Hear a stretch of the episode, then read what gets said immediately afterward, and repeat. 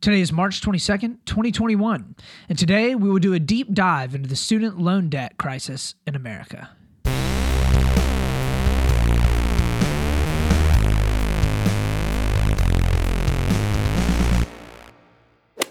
Welcome back, Split the Difference friends and Split the Difference family. We got another fantastic episode for you here today, hot off the press, early on this Monday morning, bringing you all the best news and insights from both sides of the aisle, working hard to parse through the political divide here in America to find that sweet, sweet truth that oftentimes lies right there in the middle. Our episode will be a little bit different today, and it is because of that I think that this could be the best podcast that we have done thus far. I've done a lot of research and I've gotten a lot of good uh, feedback on some of the episodes that we've done that have been single issue episodes where we try to dive down deeper into one specific problem that we see in politics or that we see in finance or we see in America and how it relates to both sides of the aisle, give a little bit of history and context around it, and hopefully are better educated afterwards and are able to formulate good opinions and have good conversations that reach across the aisle to hopefully find good solutions for some of the problems that we dive a little bit deeper into. So, with all of that having been said, without further ado, let's go ahead and hop on into our only subject of the day the student loan debt crisis in America. So, this is a subject that has received a lot of attention over the recent years as the you know, the student debt is just ever increasing in the United States. Many have dubbed this as the next bubble to burst in the United States economy, kind of akin to and calling back to the 2008 financial crisis that was a result of the housing bubble, or basically a very, very large amount of very poor loans that were giving out, given out to houses that were not worth actually how much they were being loaned out. Loans were being given given for them, and as a result, it eventually grew and grew and grew to a point where the bubble bursted and the economy collapsed as a result of it. And many people are pointing to the student loan debt crisis as a, very very similar situation. Uh, others you know many people are calling it a crisis. You'll notice that i have used that word several times because i think that's kind of the uh, maybe the common language that he's used around this subject. Uh, but this has ov- obviously prompted many politicians to join into the fray and give their opinions on what they think needs to be done there also is an increasing amount of emphasis placed upon higher education in the United States, and that has grown significantly over the past 50 or 60 years, which we will get into here in a bit as well. But there are there's a significantly higher percentage of the United States population going into higher education, and that being colleges and universities, and especially within the past 10 to 20 years, an even higher increase of people that we, you know, otherwise wouldn't have seen at any other point in history of people that are going into graduate education as well, whether that be doctorate programs or master's, like MBA type programs. Um, because jobs are increasingly calling for this as a means by which for people to differentiate themselves from other people within the broader labor market. Uh, this is especially true in regards to previous generations as well. Uh, much of the much of the increase in this has kind of prompted businesses to require increasingly higher levels of education uh, because, you know, for the jobs that just 20 or 30 years ago didn't need that, uh, it was because there weren't as many people with a college degree. So a lot of businesses are almost kind of using higher education as a litmus test for who it is that they would be able to bring in for employment. So there are a plethora of different videos and memes all over the internet that basically talk about this cracking jokes around how ridiculous the requirements oft, often are in the United States right now for even just entry level jobs where a four year degree, an MBA, and three years of experience are needed in order to come in to the lowest position that you can possibly be in at that said corporation, doing all the grunt work and a whole lot of copying and pasting that you wouldn't actually need a formal education for. Uh, this is kind of a running joke, especially amongst amongst uh, millennials, that you know, right now you have to have a ridiculous amount of education and spend a whole lot of money just to get a sheet of paper so that companies will even just look at your resume to begin with. So, we're going to talk through a couple of the big questions around this. The first is how and when did this start? Uh, is it really that big of a looming issue? What caused it? And what are some of the proposed solutions for fixing it? So, in order to kind of lay a foundation and a little bit of the groundwork for this, what are some of the what's some of the history around student loans and higher education in the United States? So, David Deming, the professor of public policy at the Harvard Kennedy School and the Harvard Graduate School of Education, says, "quote The real formative period for United States higher education was more or less 1890 to 1940, when colleges started when college started to be something that wasn't just a vocation for people going to school." School to get a religious education or for the few and the very wealthy. So for a very very long time, in fact, throughout the vast majority of human history, when there you know has since there's been universities or higher education learning places, uh, higher education was primarily for wealthy people that wanted to go into very specialized vocations. So think lawyer, doctor, and also primarily some type of minister of some sort or another. Although there were colleges for women or, you know, maybe in the United States, historically black colleges, these were fairly few and far between up until really kind of the 1960s or 70s. Uh, there were some, but they, they really were, uh, they were kind of sparse to say the least. Um, especially compared to the options uh, that were there for wealthier, primarily white men who made up the vast majority of the students that went to school in the United States. So in 1919, there were an estimated 598,000 people enrolled in universities across the United States. In 1944, Congress passed the GI Bill, uh, which allowed millions of veterans to go to college completely for free.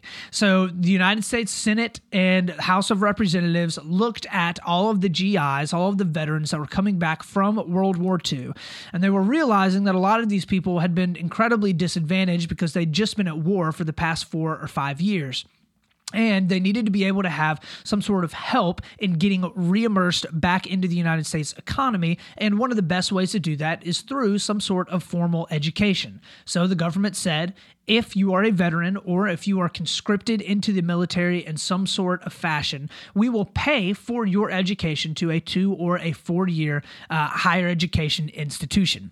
So then in 1954, the Supreme Court decision Brown in the in the case Brown versus the Board of Education made it illegal to have completely segregated schools, which then started to pave the way for more black and minority students to be able to actually enter into colleges that historically would not have allowed them to be able to enter. I think a lot of people see and uh, see you know images like the the girl that was in Little Rock, Arkansas, and you know the National Guard showed up and you know escorted her into the school. And when people think of the repercussions of Brown versus the Board of Education and basically getting rid of the whole separate but equal uh, doctrine that was laid out in Plessy versus Ferguson in the late 1800s they normally think of you know elementary schools middle schools and high schools but it actually had an incredibly profound effect amongst higher education as well because the vast majority of the institutions especially in the 1950s were public universities. That was or at least that's where the vast majority of people actually went to get their education was in publicly funded universities of some sort or another. So in 1958, as we're moving kind of along this timeline of history of students, uh, student loans, uh, the Cold War was absolutely heating up pun intended. And there were growing fears in the United States that technology and educationally, we were very, very far behind the Soviet Union, which then prompted Congress to pass the National Defense Education Act.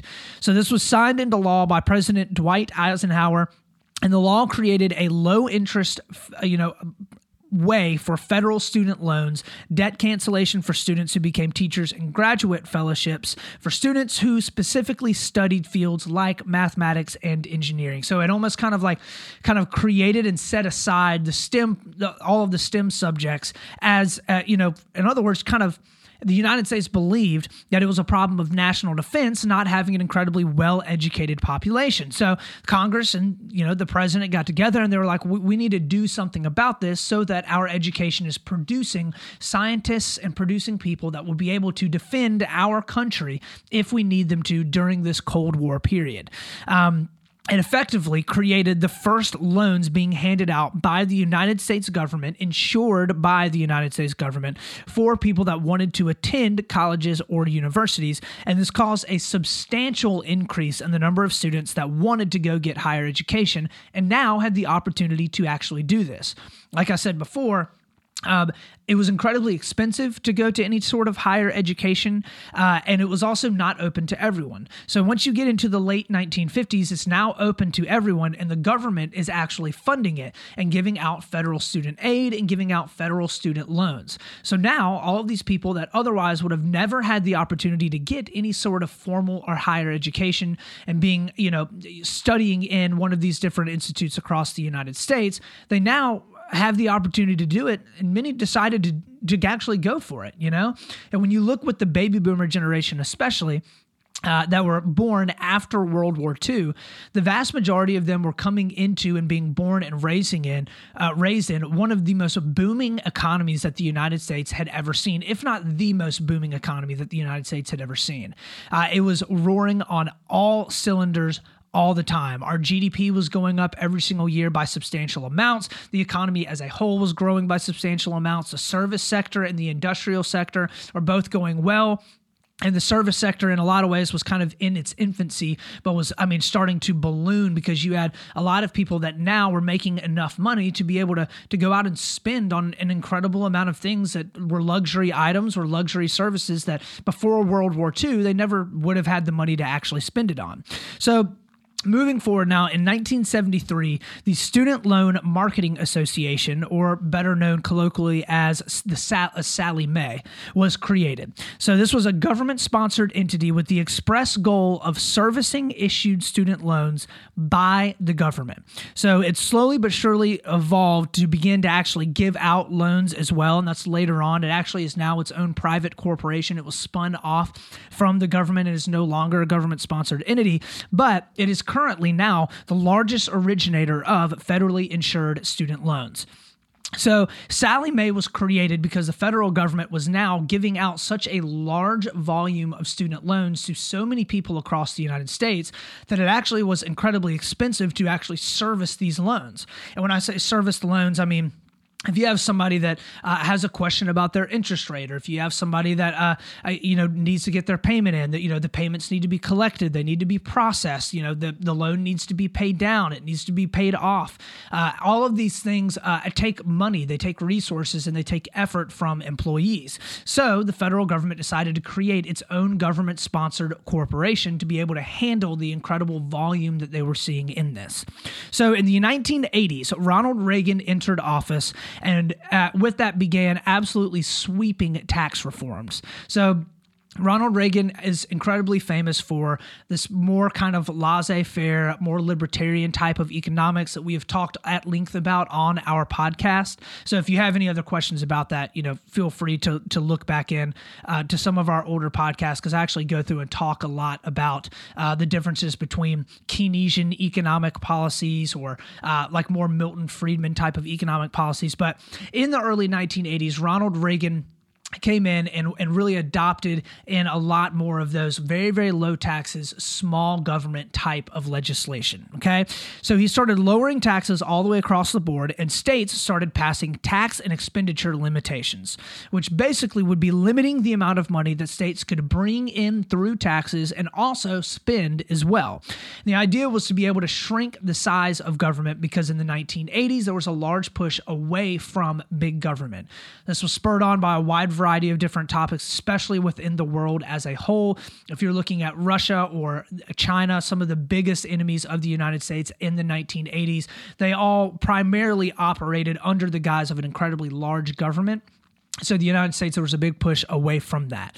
So, in order to cope with the significantly less revenue that governance, governments, both state and the federal as well, were bringing in through the reduced taxes, they needed to shrink their balance sheets and they needed to stop handing out so much money uh, through a wide variety of different ways that they did that. This was made up for in the United States uh, and and you know different states across the country in different ways but one of the primary ways that many of these states started shrinking their budget was actually to decrease the funding for public and state universities w- within their state. Uh, so this made uh, basically the money was uh, either made up for by increasing tuition at the public universities or spending less on the universities and the student aid as a whole. You know you can't actually go out and fund these universities if you don't have the money to fund them with. So you have to raise that tuition so the university can continue to to operate at the same standard that they were, or you just have to offer less at the university.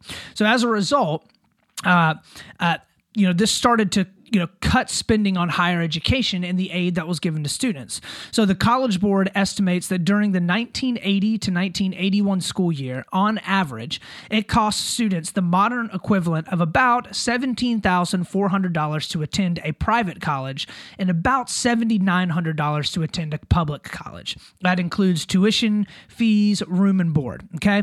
By 1990, just one decade later, that increased to 26,050 and then $9,800 respectively. So it was an incredible increase in the inflation and the cost of going to a university during the 1980s.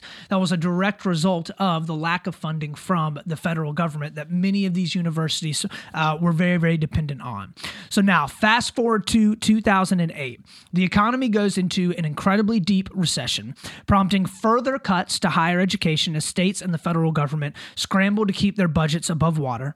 And this causes many universities to then raise tuition even higher to recoup a lot of the costs that they're no longer, a lot of the you know funding that they're no longer getting from the government. Uh, at the same time, many people that lost jobs realized that in order to stay competitive within the labor market, they had to be able to differentiate themselves, and in one of the clearest ways to differentiate yourself was with higher education. So, millions of people started to enroll themselves in universities to get better jobs and take out increasingly larger loans to do so because the prices of the universities were increasing at incredibly large rates, uh, with the idea that they'd be able to pay it all back once they landed a job after university, after their undergraduate degree. So, the state funding of two and four year universities has actually still not gotten back to the 2008 levels, the pre 2008 levels. There's still about a six to seven billion dollar shortfall uh, when you're looking at compared to 2007 compared to now. So, colleges and universities uh, are, are still receiving less money in aid from the governments, state and federal governments, than they were before 2008. And as a result, they're having to continue to raise prices in order to be able to recoup a lot of those costs. So during the 2019 and 2020 school year, the average cost of tuition, fees, room, and board was $21,950 for in state students at public universities, $38,330 for out of state students at public universities, and a whopping $50,000 for private nonprofit universities on average, a student graduating from a university has about $30,000 in student loan debt right now, with many people having significantly more depending on the area of study that they went to. That may cost a, a certain amount more or require longer schooling. And of course, is very dependent upon the university that you go to. So there are plenty of people that decide to go to private universities uh, because they think that they're going to get a better education or have better opportunities post their graduate undergraduate undergraduate or graduate degree. And as a result, they have to take out significantly more money in order to go there. So, the key shift here is in who the responsibility for paying for higher education comes down to. If you look at the early 1900s, education was very, very expensive and was pretty much uh, the person, the student, and their family were responsible for the payment of that specific education. If you went to college in the early 1900s or the late 1800s, you pretty much knew that you would be getting absolutely zero help from the government or from anybody else outside of you actually going to university and, and paying for it yourself or for your parents paying for it as well. In the mid 1950s, that actually started to shift a little bit to the entirety of the United States responsibility to pay for higher education. Through taxes and the funding of local and state universities, uh, they made it much, much cheaper with the United States government actually issuing and insuring a lot of the debt that was being taken out in order to pay for the higher education. But because the federal government was the one that was funding a lot of these universities as well, they were able to keep the cost of the universities significantly lower. So, students, if they did take out a loan, it would be very, very small and it would be backed by the government and they could pay it out over a larger period of time. By the end of the 1900s, when you're looking into the 1990s and even into the early 2000s and where we're at now, the responsibility has actually shifted back to the student and the family to pay for higher education. However, the difference now is that there's now a societal expectation for higher education to be in place, thus requiring higher education for jobs, but the education for the jobs is incredibly expensive.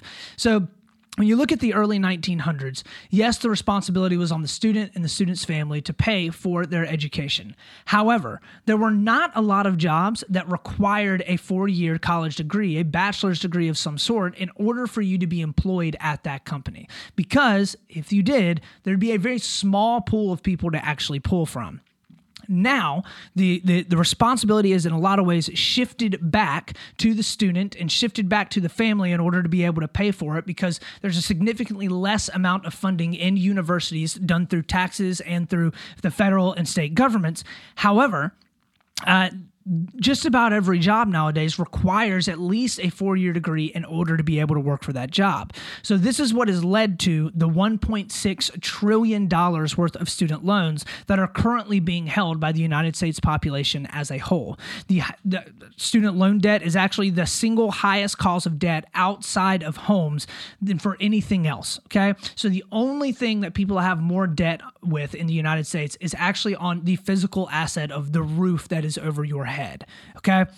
In fact, there are plenty of people that hold student loan debt that is the size of a mortgage. Uh, this is incredibly anecdotal, but um, I worked for a little while as a credit anal- analyst for a company that was giving out uh, a wide variety of different loans but uh, I, through the credit anal- analysis process you sit down and you look at the entirety of the debt and the income that you know this said person who is applying for a loan has. And I saw plenty of different applications that came in with people that had 200 250 300 sometimes even $500000 worth of student loan debt uh, especially if they were doctors or if they were lawyers of some sort where they had to get a formal undergraduate education from a prestigious university, and then they had to get a graduate education from a prestigious university. And you're talking about eight full years of schooling. And sometimes those schools, if you're going to a larger uh, private institution that is very expensive, it can run you $75,000 a year easily to be able to pay for that. Um, so, uh, as a result, it obviously forces people, and not necessarily forces people, but uh, because nobody's holding a gun to your head to force you to go to college, but uh, p- students feel they they are required to go and take out these gigantic student loans in order for them to be able to make any type of sizable uh, salary or wage once they enter the workforce. So, what are some proposed solutions for this? There are a wide variety of different solutions that have been proposed on how to solve this issue, and is heavily divided along partisan lines, as most things are. So, we're going to look at what the left has to say and what the right has to say, and see if there's any good or bad to both. So, the left, the left has a has especially in recent years has had a significant push towards canceling or the government bailing out all of the students in order to eliminate the student debt crisis. The argument here is basically this. It is the government's fault for allowing or promoting the incredible increases in costs for universities across the country by underfunding them in a lot of ways or uh, ensuring that the student loans were going to be paid off, so universities continually charge more and more because they can. And as a result, it's the government's responsibility to cancel that debt and solve the problem that they caused in the first place. Much of this argument takes a look at especially the millennial generation that is incredibly shackled by student loan debt. Uh, there, and many different studies have found that uh, uh, they're delaying a lot of very large milestones and life decisions in order to be able to pay down and pay off the debt that they get from going to college or university. One survey found that 21% of borrowers have delayed getting married, 26% have pushed back having kids, and 36% have put off buying a home simply because they had such a large looming debt of student student loans above their head that they felt like they couldn't make those incredibly important life decisions while being underneath that much debt. The left also looks at that and says this is going to be detrimental to the economy going forward. And as a result, paying off that student loan debt is the solution that will allow the millennial generation to get you know, on with more financing and more fir- firm financial footing in the future that will then allow the economy to grow in a much more substantial manner and long lasting manner going forward. So it's not just the idea that the left wants to go out and just give everybody a whole bunch of free stuff, right? I don't I don't think that that normally the argument or at least not the nuanced argument that is given from the left side of the aisle for canceling student loans. Most of it relies and circles along along you know this kind of central piece of the economy is going to be incredibly damaged by millennials not being able to make a lot of these life decisions and and you know buy houses and have kids and you know buy you know different cars and stuff that will stimulate the economy in the future in incredibly substantial ways right? If they are getting any inheritance from their families as they pass away or uh, they're making money through jobs that they get a lot of that if you've got 50 or 100 grand worth of student loans is going straight to paying off uh, some company for you going and getting your education. If you did not have that that 50 or 100 thousand dollars would be directly reinvested back into uh, the economy in a wide variety of different ways whether it's through purchases whether it's through the creation of businesses whether it's through uh, you know the funding of various charities or whatever it may be that incredible amount of money that, that these millennials have just kind of sitting over their head uh, in the future is going to be very, very hurtful for the economy as a whole. So, the right. The right is much more ambiguous about what their approach would be uh, in order to how to solve this problem. Their solution, in some ways, is to do nothing. Okay. And obviously, it's much more nuanced than that. But the primary goal for the for the right side of the aisle would basically to be to let the free market labor market decide whether or not higher education is worth the cost of going and getting. The idea here is that the tuition and the cost for a higher education will eventually get to the point where people realize that it's just not worth the investment and will stop going to college and stop going to universities and instead just start working or find companies that are willing to invest in them and teach them how to do the job without them having to go and get a higher education to do that job. This will uh, eventually force colleges to either lower their price to keep the students coming in or show the value of their education in, in leading to significantly higher chances of making more money over the course of someone's life. So the universities then will be forced to go out and compete to actually bring the students into the universities. And this is, you know, along the lines of that more kind of laissez faire type of Milton Friedman economics where you have a free labor market and they will decide what is going to be best for them going forward. If they decide that it costs too much to go to school, they're not going to go to school. It follows a, very much along the lines of like the whole pick yourself up by your bootstraps republican mantra. I know that that gets overused a lot but that is it's kind of a good way to kind of personify a lot of the ways that uh, the right looks at some of the problems in the united states. Uh, basically that if, if you want to make money but think college isn't worth it then people will figure out how to do it. There's definitely this mantra and this idea on the right side of the aisle that people are going to figure it out, right? People are going, if they're left to their own devices, will discover how to provide for themselves and for their family, and they'll do it in a way that's mutually beneficial for the society around them in terms of legislative moves, much of the right actually wants to pull the federal government out of the problem altogether and basically have education based upon a local level or municipality level, with parents and students making decisions about whether or not to go to higher education and not have the government insuring or backing a lot of the loans if they decide to go and do it. Uh, basically, not allowing student loans to be insured by the federal government would force the companies that are giving out these loans to actually be held accountable for receiving the payment for them. So, theoretically, this would make it so that companies are forced to give out loans to students that they actually believe will pay back the money right? Imagine that. Imagine uh, imagine a company that's giving out a student loan uh, to would to actually be worried about whether or not they're going to get the payment back. You know, and this of course would be done instead of just passing the buck to the pa- taxpayer, because at the end of the day, if the federal government cancels all the student loans. It's not the you know the the theoretical federal government up there. It's not going to be Joe Biden that's paying for it or Nancy Pelosi that's paying for it. It's going to be the everyday taxpayer that has to pay for it.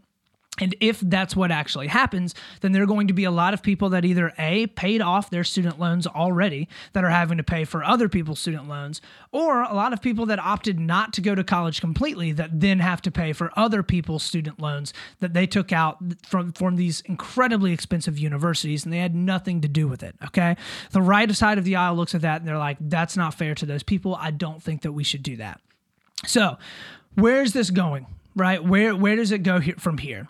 At this point, there really is no telling. Uh, I honestly would be very very surprised if in the next two years, uh, while the Democrats have control of both houses of Congress and uh, also the uh, executive branch as well, if there wasn't some sort of large student loan debt reform legislation that was passed. Uh, right now, it looks like the Democrats are leaving leaning very heavily towards canceling or at least significantly reducing a large portion of the student loans.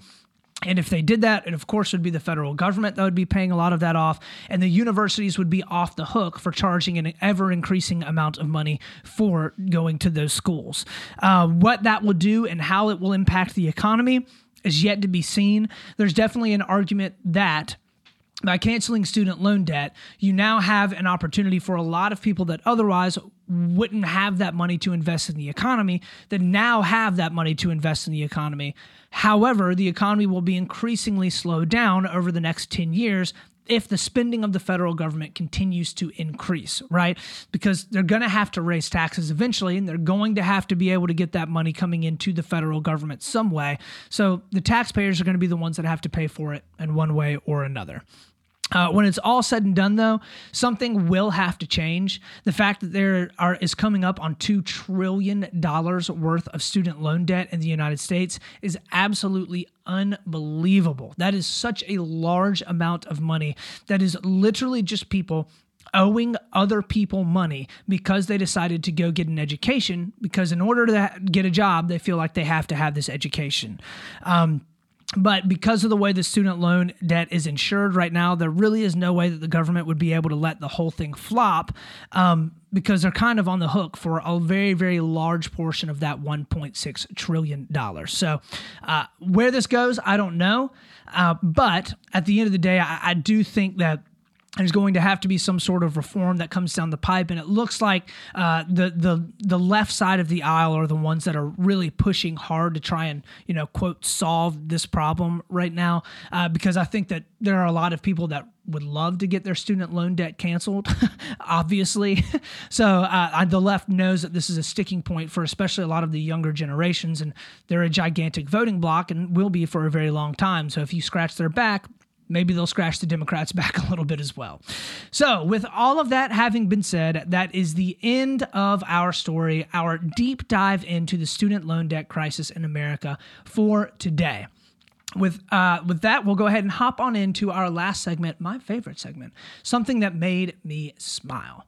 So, something that made me smile this weekend uh, was actually kind of twofold. There were two big birthdays that I got to celebrate this weekend from uh, one from my dad and then one from a good buddy of mine. And we got to go and hang out and laugh and have some good drinks and have some good talks and have a great time. And it was a ton of fun all, all the way around. I think celebrating birthdays and celebrating milestones with close friends and family is always a really, really fun and enjoyable things. And, you know, at the end of the day, it's one of those things where it's like, you get to celebrate that time with that person and it's another year forward that they're still here and um, you know another year that you obviously get to get closer to them and, and have more fun with many more memories to share. So that's my made me smile for today and for the early part of this week. So thank you so much for stopping in and for checking us out. That is the end of our episode today. As always y'all remember to find me on instagram at split the difference podcast. I am on youtube and facebook at split the difference as well and my website at split the difference difference.com with one T.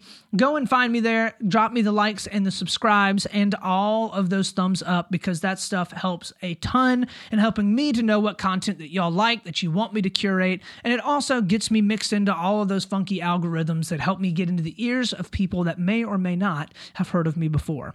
So, as always, y'all, remember we're going to do our best to stay level headed. We are always going to be reasonable. And of course, we're going to split the difference. This is Austin Taylor.